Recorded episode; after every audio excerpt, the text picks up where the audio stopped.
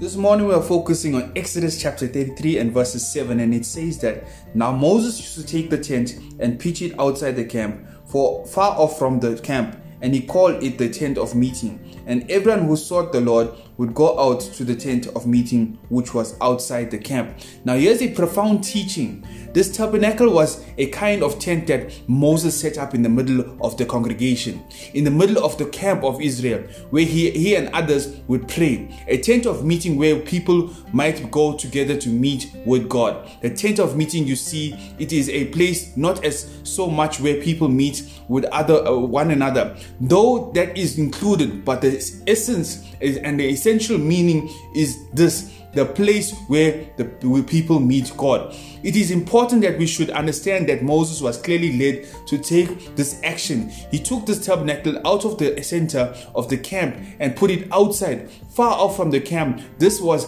an action taken by Moses himself. And I must pause with that because you you will you will always find as you read the history of these movements of the spirit in the long story of the Christian church that generally the very first thing that happened and which eventually leads to a great revival is that one man or a group of men suddenly began to feel this burden and they feel the burden so much that they are led to do something about it.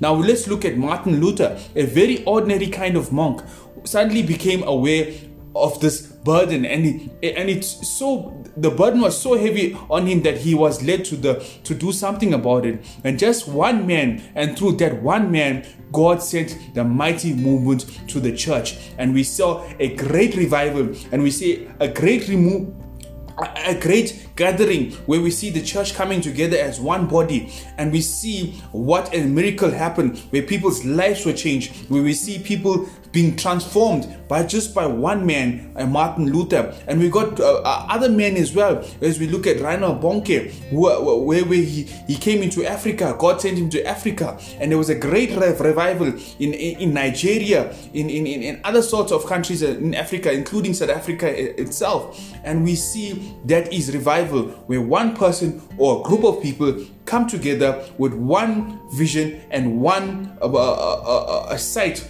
of seeking the Lord. And when they have this encounter with the Lord, they come and it comes like a wildfire, and we see people's lives being transformed. So I pray that you are blessed. May you have a blessed, blessed Wednesday all the way from Joburg Church.